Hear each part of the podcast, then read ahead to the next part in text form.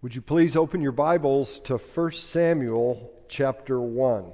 1 Samuel chapter 1. Over the next four months, leading up to Advent, we will be in 1 Samuel, and then next year, in 2023, we will continue in 2 Samuel. So we're going to be spending a lot of time in this book over the next couple of years. I've titled my sermon this morning, A Barren Beginning. I have a few reasons for choosing this title. First of all, the first reason is really obvious. The main human character in 1 Samuel 1, you'll know this if you read it ahead of time, as I've encouraged you to do. The main human character is Hannah. And we're told in verse 2 of this chapter that Hannah had no children. So the book begins with a barren woman. And you know what that means. A barren woman in a Bible story, that means that God's about to do something big. And that leads me to the second reason I chose this title. The big thing that God is going to do is to place David on the throne. God is going to enthrone David. He's going to establish a covenant with David. He's going to make a promise to David that one of David's sons will always, everlasting, eternally be on the throne. And David, as you probably know, points to Jesus, who is the eternal king. So as you come to 1 Samuel 1, you expect to hear about this big thing, the birth of a king. But in 1 Samuel 1, there is no mention of a king. Instead, we're introduced to a relatively obscure family that is hard to even pronounce their names and a barren woman. Instead of hearing of the birth of King David, we learn of the birth of Samuel. Now, Samuel, as we'll see in the weeks to come, will be instrumental in establishing the monarchy. But we'll have to wait 16 chapters before David's throne is even mentioned.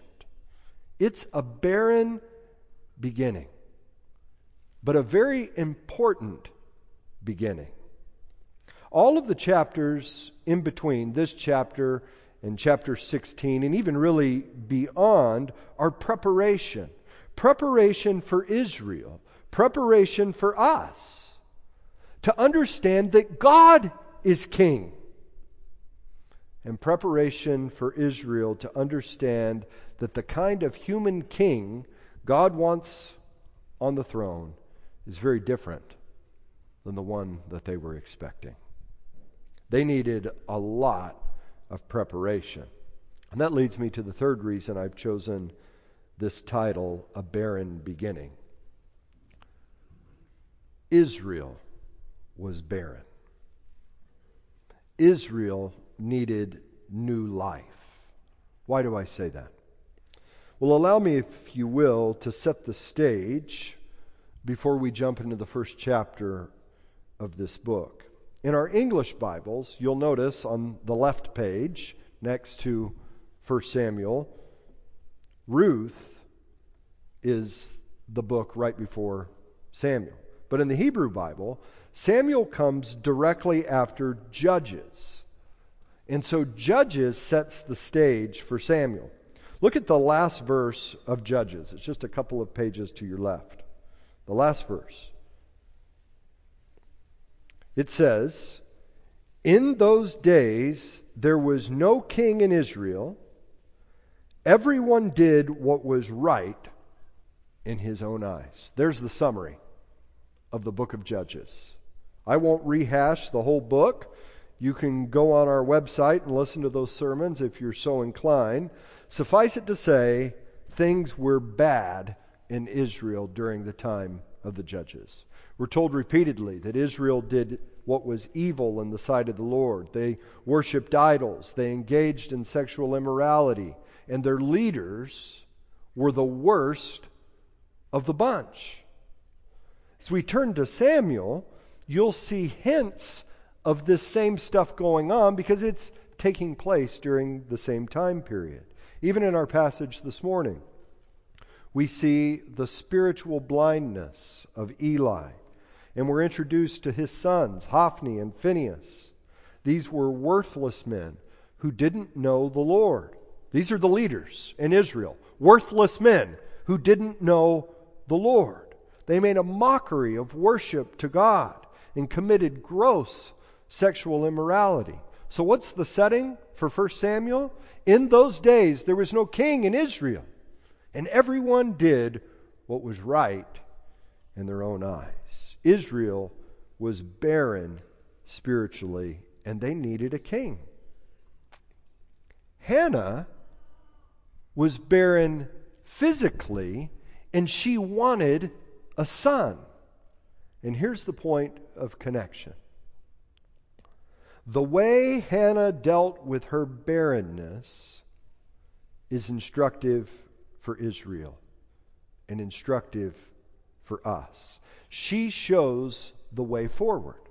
She teaches us what the true people of God ought to do when everybody else is doing what is right in their own eyes. Does that seem to be relevant to our day? Hannah teaches the people of God how to respond when there's a vacuum of spiritual leadership. Do we see that in many of our churches today? She teaches us what to do, quite simply, when God seems to be withholding his blessings in your life. And she teaches us what to do when God provides for the needs within your life. And so, with that framework in mind, would you please stand for the reading of God's Word? We'll be reading all of Samuel 1. And I'll do my best to pronounce these names.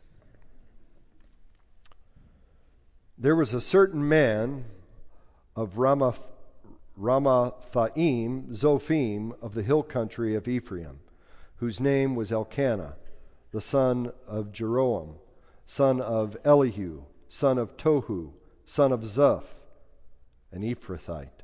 He had two wives. The name of the one was Hannah, and the name of the other Peninnah. And Peninnah had children, but Hannah had no children. Now this man used to go up year by year from his city to worship and to sacrifice to the Lord of hosts at Shiloh where the two sons of Eli, Hophni and Phinehas, were priests of the Lord. On the day when Elkanah sacrificed, he would give portions to Peninnah, his wife, and to all her sons and daughters. But to Hannah he gave a double portion because he loved her, though the Lord had closed her womb. And her rival used to provoke her grievously to irritate her because the Lord had closed her womb. So it went on year by year. As often as she went up to the house of the Lord, she used to provoke her. Therefore Hannah wept and would not eat. And Elkanah, her husband, said to her, Hannah, why do you weep? And why do you not eat? And why is your heart sad? Am I not more to you than ten sons? After they had eaten and drunk in Shiloh, Hannah rose now Eli, the priest, was sitting on the seat beside the doorpost of the temple of the Lord. She was deeply distressed and prayed to the Lord and wept bitterly. She vowed a vow and said, O Lord of hosts, if you will indeed look on the affliction of your servant and remember me, and not forget your servant, but will give to your servant a son, then I will give him to the Lord all the days of his life, and no razor shall touch his head. As she continued praying before the Lord, Eli observed her mouth. Hannah was speaking in her heart, only her lips moved and her voice was not heard. Therefore Eli took her to be a drunken woman. And Eli said to her, How long will you go on being drunk? Put away your wine from you. But Hannah answered, No, my Lord. I am a woman troubled in spirit. I have drunk neither wine nor strong drink, but I have been pouring out my soul before the Lord. Do not regard your servant as a worthless woman, for all along I have been speaking out of my great anxiety and vexation. Then Eli answered, Go in peace, and the God of Israel grant your petition that you have made to him. And she said, Let your servant find favor in your eyes. Then the woman went her way and ate, and her face was no longer sad. They rose early in the morning and worshipped before the Lord. Then they went back to their house at Ramah. And Elkanah knew Hannah, his wife, and the Lord remembered her. And in due time, Hannah conceived and bore a son, and she called his name Samuel. For she said, I have asked for him from the Lord. The man Elkanah and his house went up to offer the Lord the yearly sacrifice and to pay his vow. But Hannah did not go up, for she said to her husband, As soon as the child is weaned, I will bring him, so that he may appear in the presence of the Lord and dwell there forever. Elkanah, her husband, said to her, Do what seems best to you. Wait until you have weaned him. Only may the Lord establish his word. So the woman remained and nursed her son until she weaned him. And when she had weaned him, she took him up with her, along with a three year old bull, an ephah of flour, and a skin of wine. And she brought him to the house of the Lord at Shiloh. And the child was young. Then they slaughtered the bull, and they brought the child to Eli.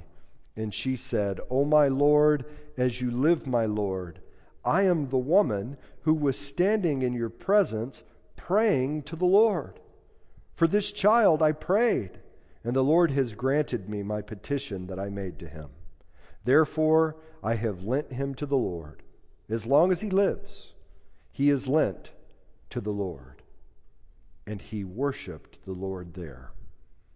This is the word of the Lord. You may be seated. My sermon this morning is pretty simple. I have two questions that I want to answer. First, what should God's people do when we face problems? Problems like Hannah faced, but other problems as well. What should God's people do when we face problems? Second, what should we do when God provides? Let's begin with the first question, and I just want to say we will spend most of our time on this question. What should we do when God's people face problems? We find the answer to this in the first part of the chapter, verses 1 to 18. Hannah's problem, or her plight, if you will, is clear. She has no children. But there's an interesting twist to this problem.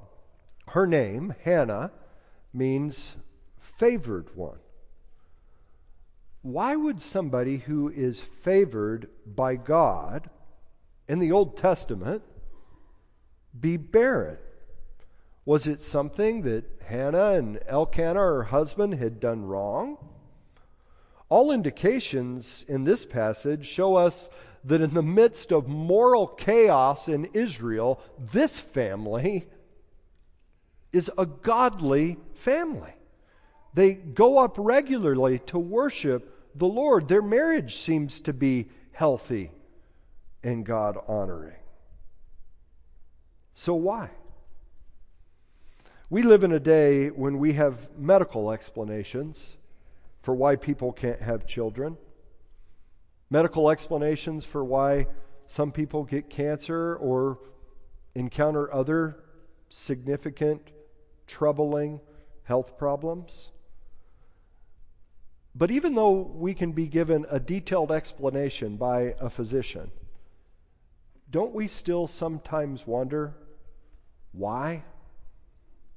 Why has this happened to me? Why has this happened to somebody that I love? We know that we live in a fallen world. So if our theology is right, we expect things in this world to be broken and to be bent, not by any fault of our own specifically, necessarily, but simply because we live in a fallen world. But we don't know why God is letting this happen to us or our loved ones. It's simply a reality, a sad reality. The question, though, is how will we respond to these types of sad realities? We learn different responses in this story in front of us. You see, everyone in Hannah's family knew her plight. More specifically, they knew that the Lord had closed her womb, that the Lord was sovereign over this situation. Elkanah, we read in verse 5, knew the Lord had closed her womb. It's actually probably why he took a second wife, because his first wife, Hannah, could not have children, and he needed a son to carry on his name. His second wife, Peninnah, knew that the Lord had closed her womb as well. We read that in verse 6. Hannah certainly knew this, but not everyone responded to her plight in the same way. There are three responses that I would like to highlight. The first is Peninnah's response. What did she do? knowing that the Lord had closed Hannah's womb. She provoked Hannah. We see this repeated in verse 6 and in verse 7. Just a little side tip. This is one of the reasons why you don't want two wives. We see this tension throughout the Bible. Hannah, I mean, Sarah and Hagar, Rachel and Leah, and now here, Hannah and Peninnah. They're always fighting about who's got the kids and who doesn't. There are people like Peninnah in our day, too. I'll never forget a couple in our church, a godly couple, who had cancer. And hearing the story of someone in this church who told them, the reason you have cancer is because you're not trusting God enough. Maybe there's sin in your life. They were like Job's miserable comforters. We know God is in control. We know that the things that happen in our life are a result of the fall, but we don't know the calculus.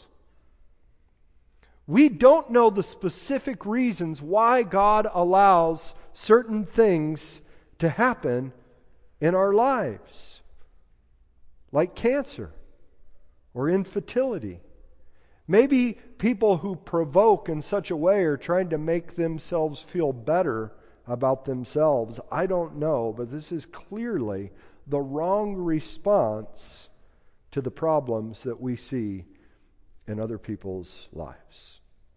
The second response is Elkanah's. If Peninnah provoked Hannah, there's a sense in which he pitied her. Look at verse 8. Why do you weep? Why do you not eat? Why is your heart sad? Can you imagine being a spouse and seeing your wife clearly in the throes of deep depression? Would have pity on her. But he goes on to say, Am I not more to you than ten sons? This comment is reminding her how much he loves her. But it's as if he's saying, when you have problems, you need to count your blessings. You need to think about what you do have instead of dwelling so much on what you don't have.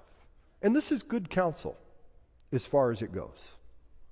But it doesn't go far enough. The appropriate response is found in Hannah. She was provoked, She was pitied, but Hannah, what did she do? She prayed. And this is what the people of God should do first and foremost when they face problems. Here's my point. When we face problems, fill in the blank, we should turn to the Lord in prayer. I want to slow down here and take a closer look at Hannah's prayer. It's not just that she prayed that's instructive for us, it's how she prays. And I see three things in her prayer that are significant for us as we think about going to the Lord in prayer in the midst of our troubles. Or, as the hymn writer said, when it seems as though God's face is a frowning providence. First of all, we should pour out our heart to God. Look at verse 10. Hannah was deeply distressed and prayed to the Lord and wept bitterly. Notice what's on either side of the verb prayed.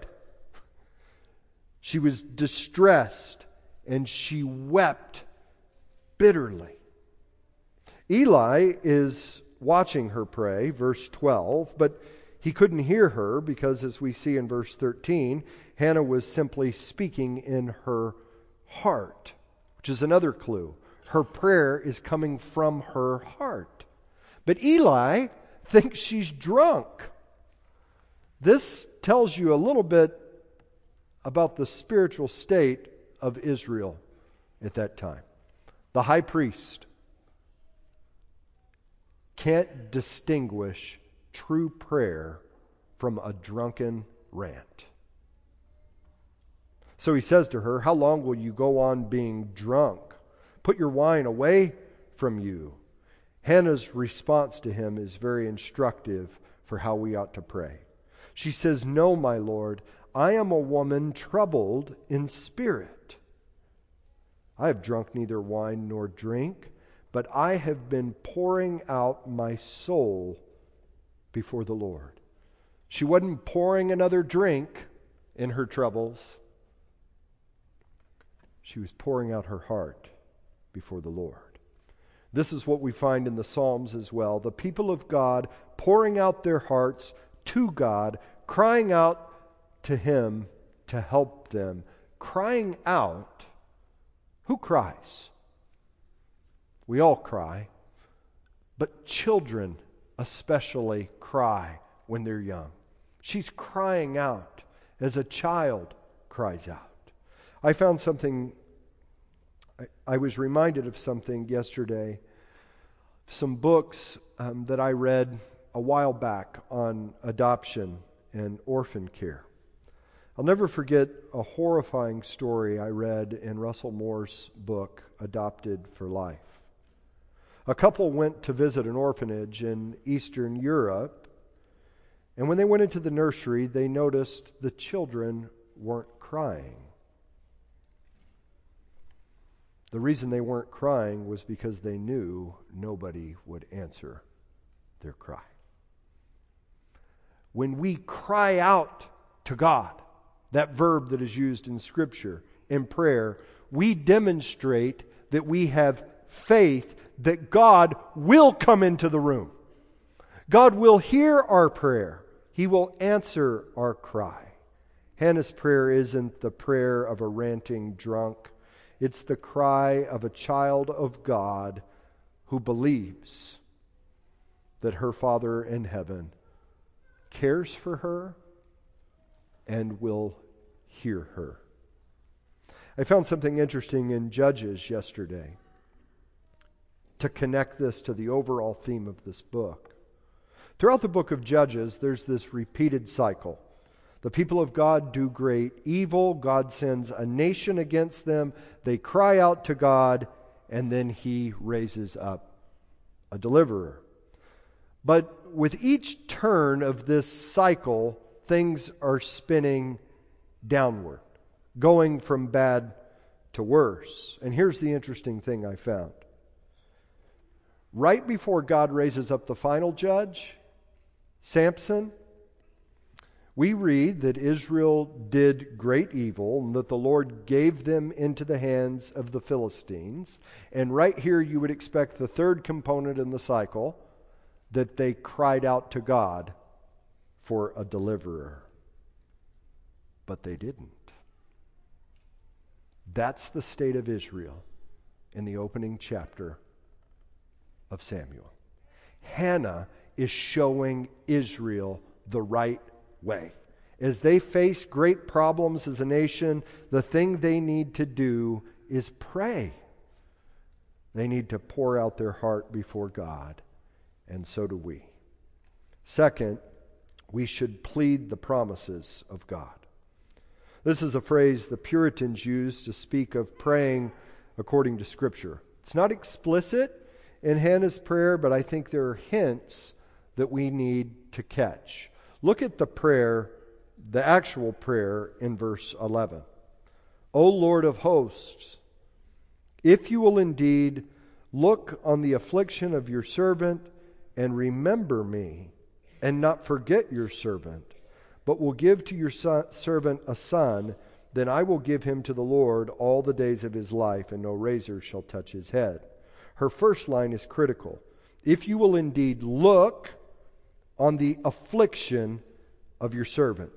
This language used here is identical to the words God spoke to Moses at the burning bush in Exodus 3 7. Then the Lord said, I have surely seen or looked upon the affliction of my people who are in Egypt, and I've heard their cry because of their taskmasters. I know their sufferings, and I have come down to deliver them.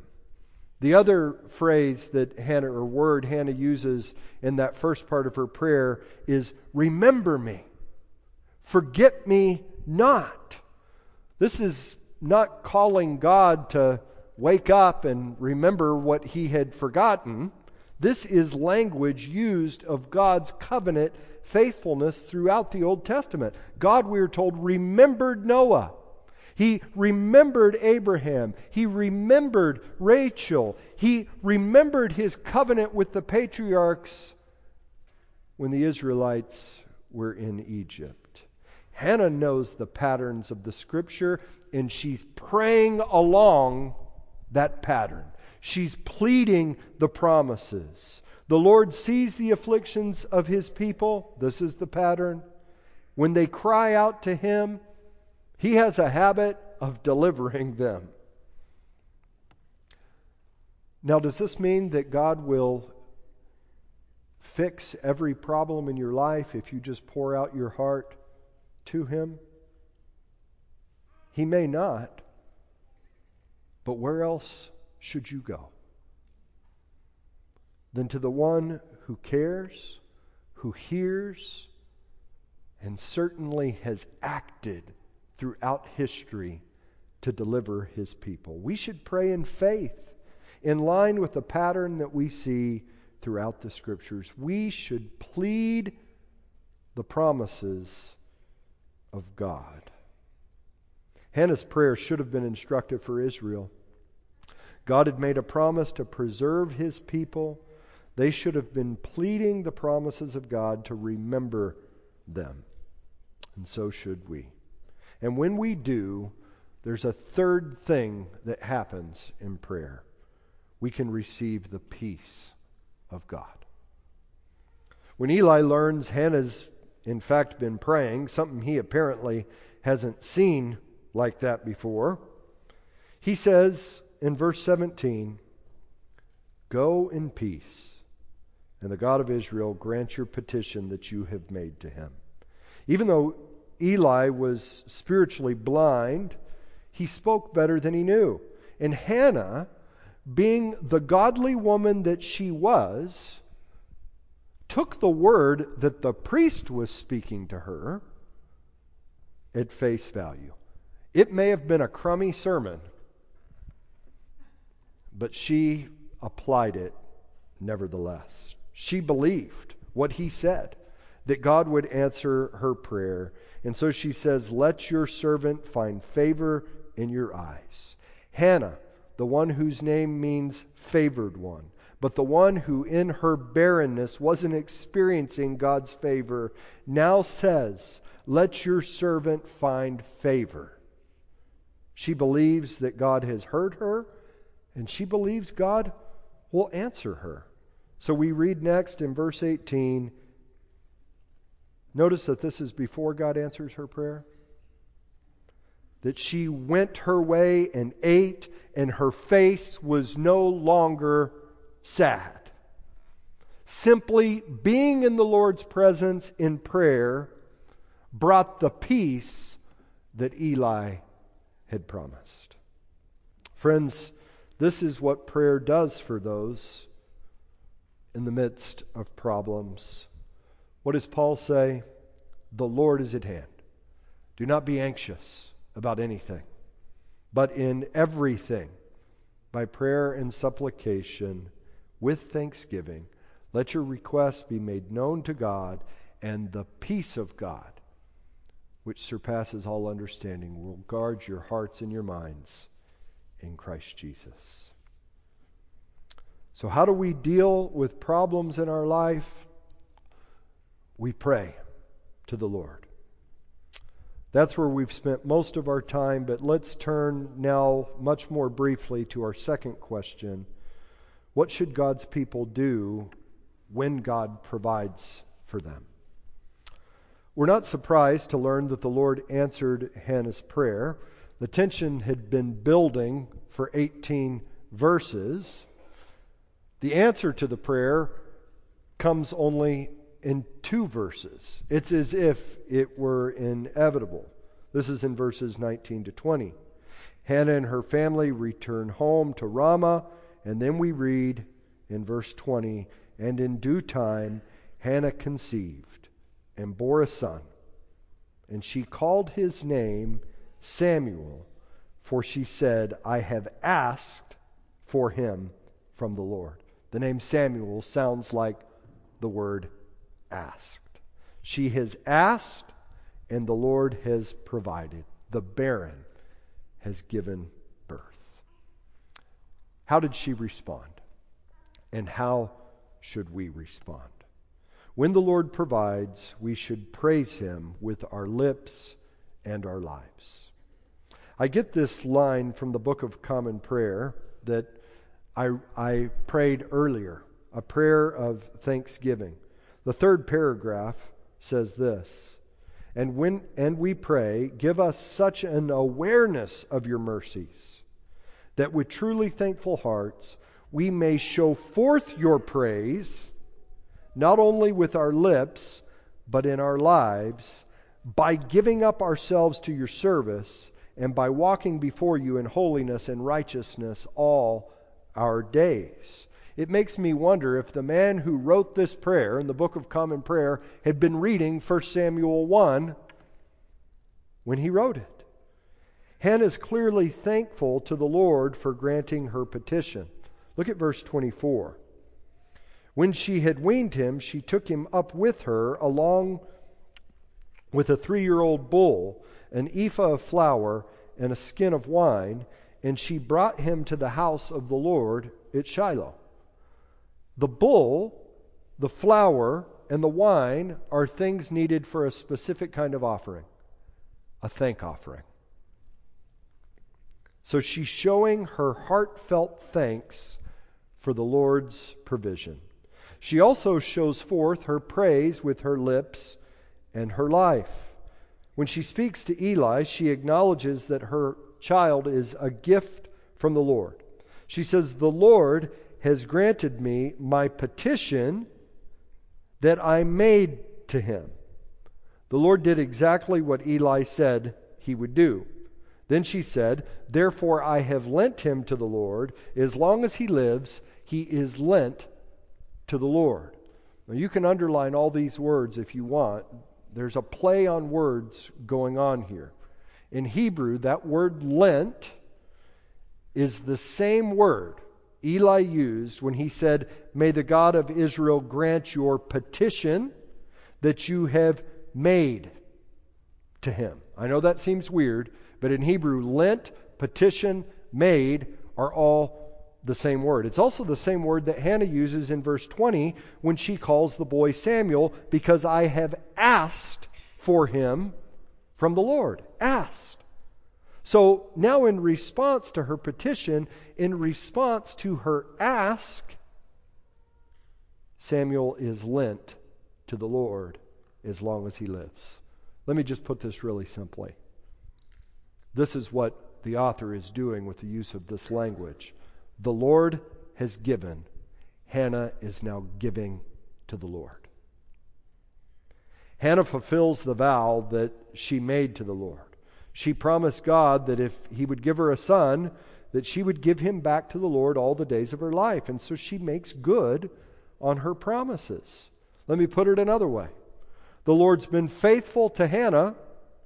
Hannah is now faithful to the Lord. She praises him with her lips and her life. All that we have, friends, is a gift from the Lord. George Fouché would be the first one to tell us that this morning. And so when the Lord provides for us, we should be thankful and we should live as though it all comes from God. We should offer our lives as a living sacrifice, a life of worship. Did you notice where this passage began? It began with a family worshiping God. Do you notice where it ended?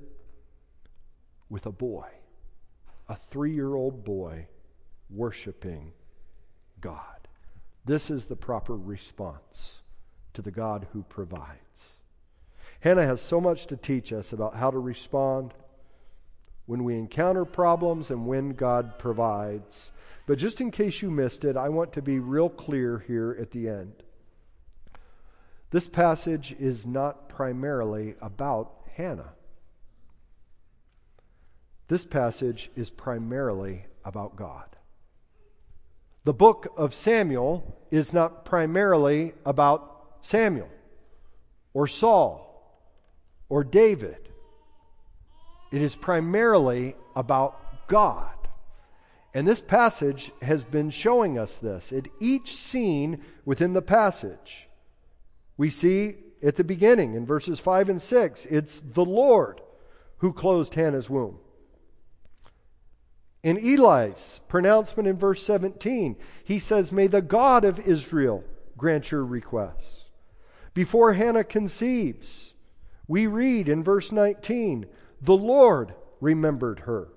And as she offers up Samuel to the Lord, she says, The Lord has granted my petition. Hannah's faith is amazing. Something that Israel needed to learn, something that we need to learn. But it is the object of her faith that should captivate our heart and captivate our attention. It's the Lord working in power on behalf of his people to bring them salvation. Hannah's prayer, Hannah's praise come because she knows her God. She knows a God who is able to do far more abundantly than all we could ask or think. And in Hannah's case, the Lord did do far more abundantly than all she asked or imagined. Her son Samuel, he wasn't the king, but he was a key player in bringing about the monarchy. The Lord eventually did give Israel a king, but even then, God wasn't finished. When King David sat on his throne, he was always pointing forward to King Jesus. God gives. He gives in such a way that just is far beyond all we could ask or imagine. He gave his only Son to die for our sins. This is the God we pray to. This is the God we praise. He who did not spare his own Son, but gave him up for us all, how will he not together with him graciously give us all things? Let's pray.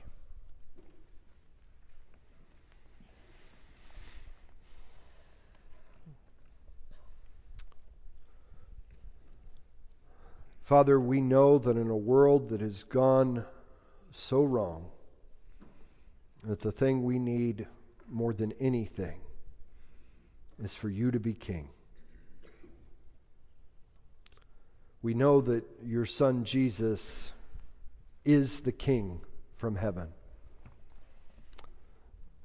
I pray that Hannah would help prepare us to follow him well. That she would help form in us a posture of humble dependence upon you. Trust that when things are hard in life, you are the one to whom we look. And you are the one who is able to do far more abundantly than all we could ask or think. Impress upon us our great need for you. Impress upon us your ability to meet our every need. We ask this in Jesus' name. Amen.